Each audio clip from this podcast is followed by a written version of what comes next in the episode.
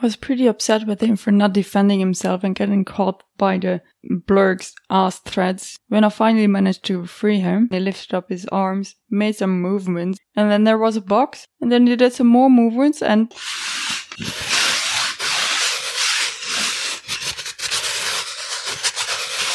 This is Nedek, my adventure, written down in a better way than I can tell it.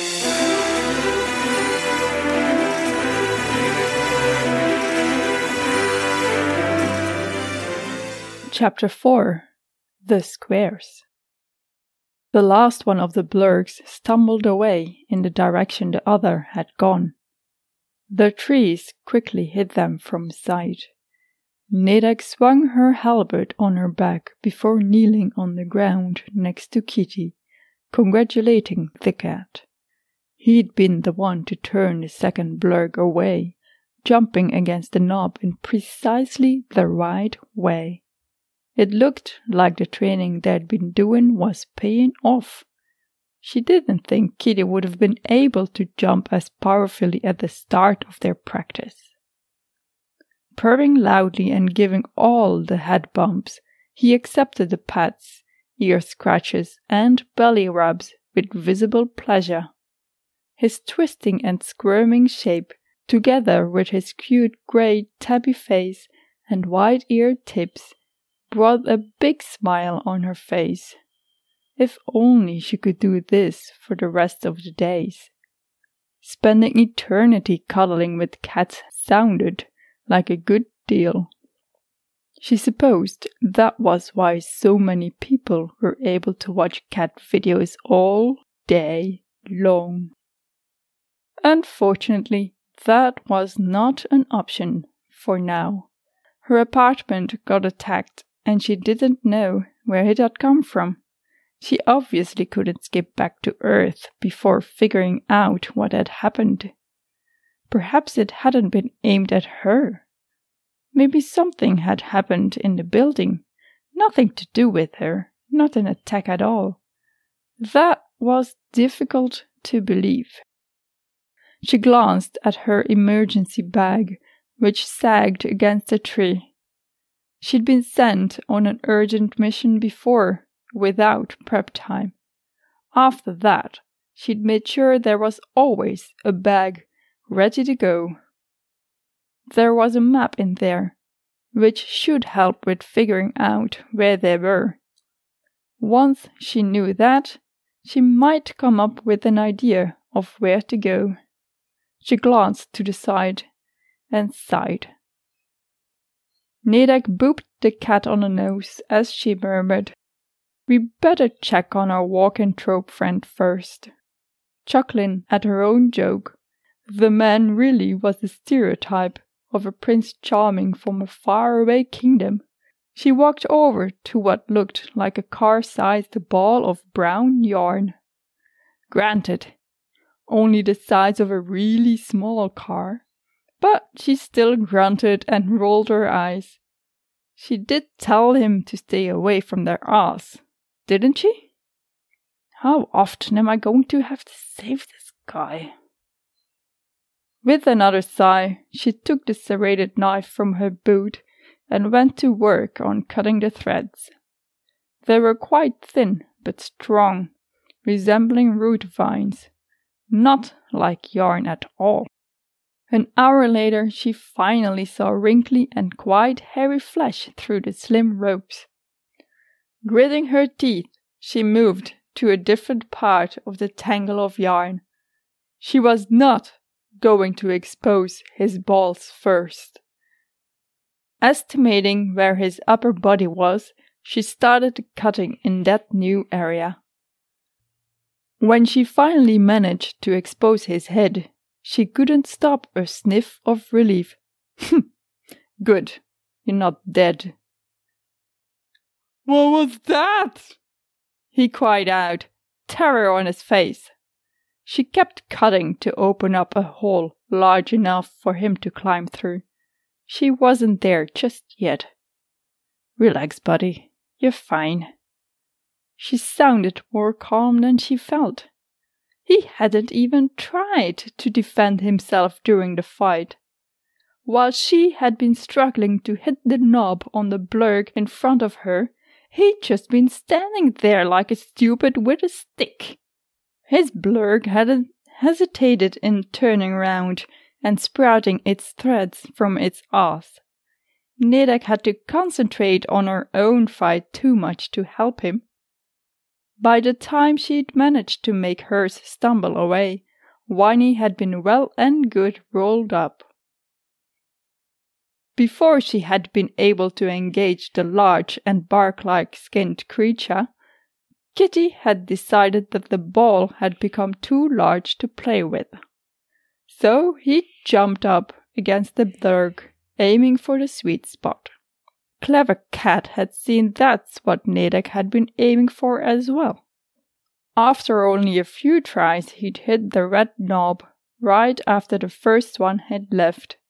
The red knob numbed them enough to stumble off in confusion.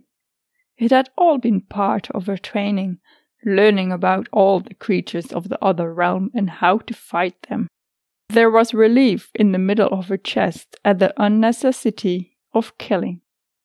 Why didn't you fight? she demanded, still cutting. Okay, so maybe she couldn't manage to keep the calm face.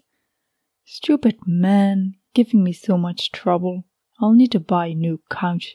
Probably need to find a new apartment too. She knew it wasn't really his fault. Or was it? But she had to vent her frustration somewhere. You're not going to cost me my perfect score, too. I'll keep you safe until you get back to your stupid kingdom. What was it again? Parallelogram, wherever that is, even if it wasn't in the contract, no matter how long it takes. But it better not take too long. Fuck, there's still my deadline. How am I going to explain that? She kept on mumbling, not noticing the stunned look on his face. He wiggled a bit, testing out how stuck he still was. Parallelo, he cut in, swallowing visibly because of the fierce look she gave him. I do not know how to use a stick or a sword. Before he could continue, Nedek burst out. What do you mean? You don't know how to use a sword? Doesn't everyone in this realm use a stupid sword? You should be able to crawl out now. So much for the sword swinging gorgeous trope king he was supposed to be. She turned around to get her bag. No, of course not. Swords are useless. Neda grunted in agreement while he continued, sounding more confident with each word. He managed to get out the rest of the blur yarn ball. I told you I am the master of the squares defender of the triangles, chief of all lines. With that, he lifted his arms and made some strange movements, a bluish green glow and mist tracing the pattern. Out of nowhere, a solid wooden square appeared, floating in the air between them. With a few more moves, and the sound of wood sliding on wood, the box turned into two four sided sticks in an L shape. These are my weapons. Once again, Nedek couldn't do anything else but laugh. This time until she cried, her cheeks and abs hurting but unable to stop. You have been listening to Nedek, Chapter 4 The Squares, narrated by myself, Nedek, adventured by and lived through by Nedek. Written in a better way than I can tell it by Astrid Jeff.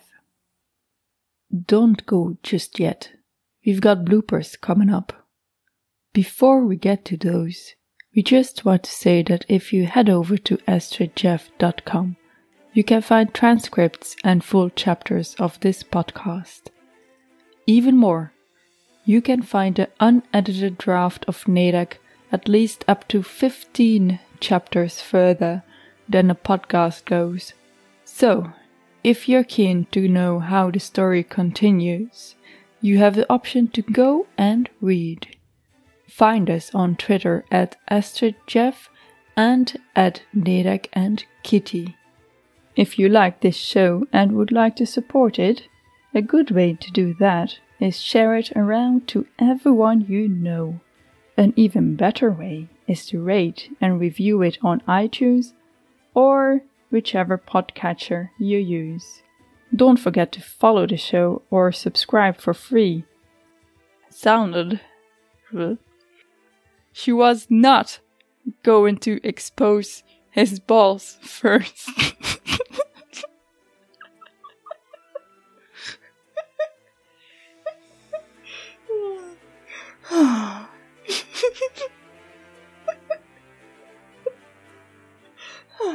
Come on, get it together. Estimating. oh, come on, do it. When she finally managed to expose his head, she.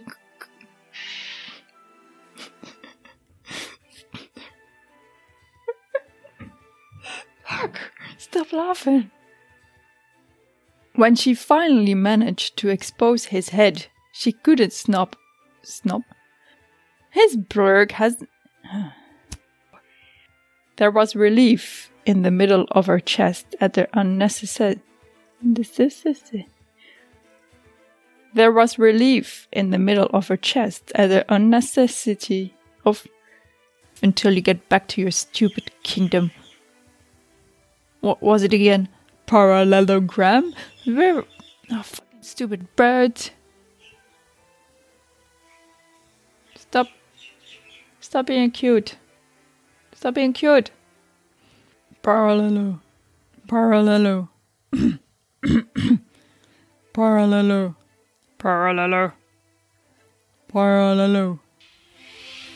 Just waiting for the birds to stop. What the fuck?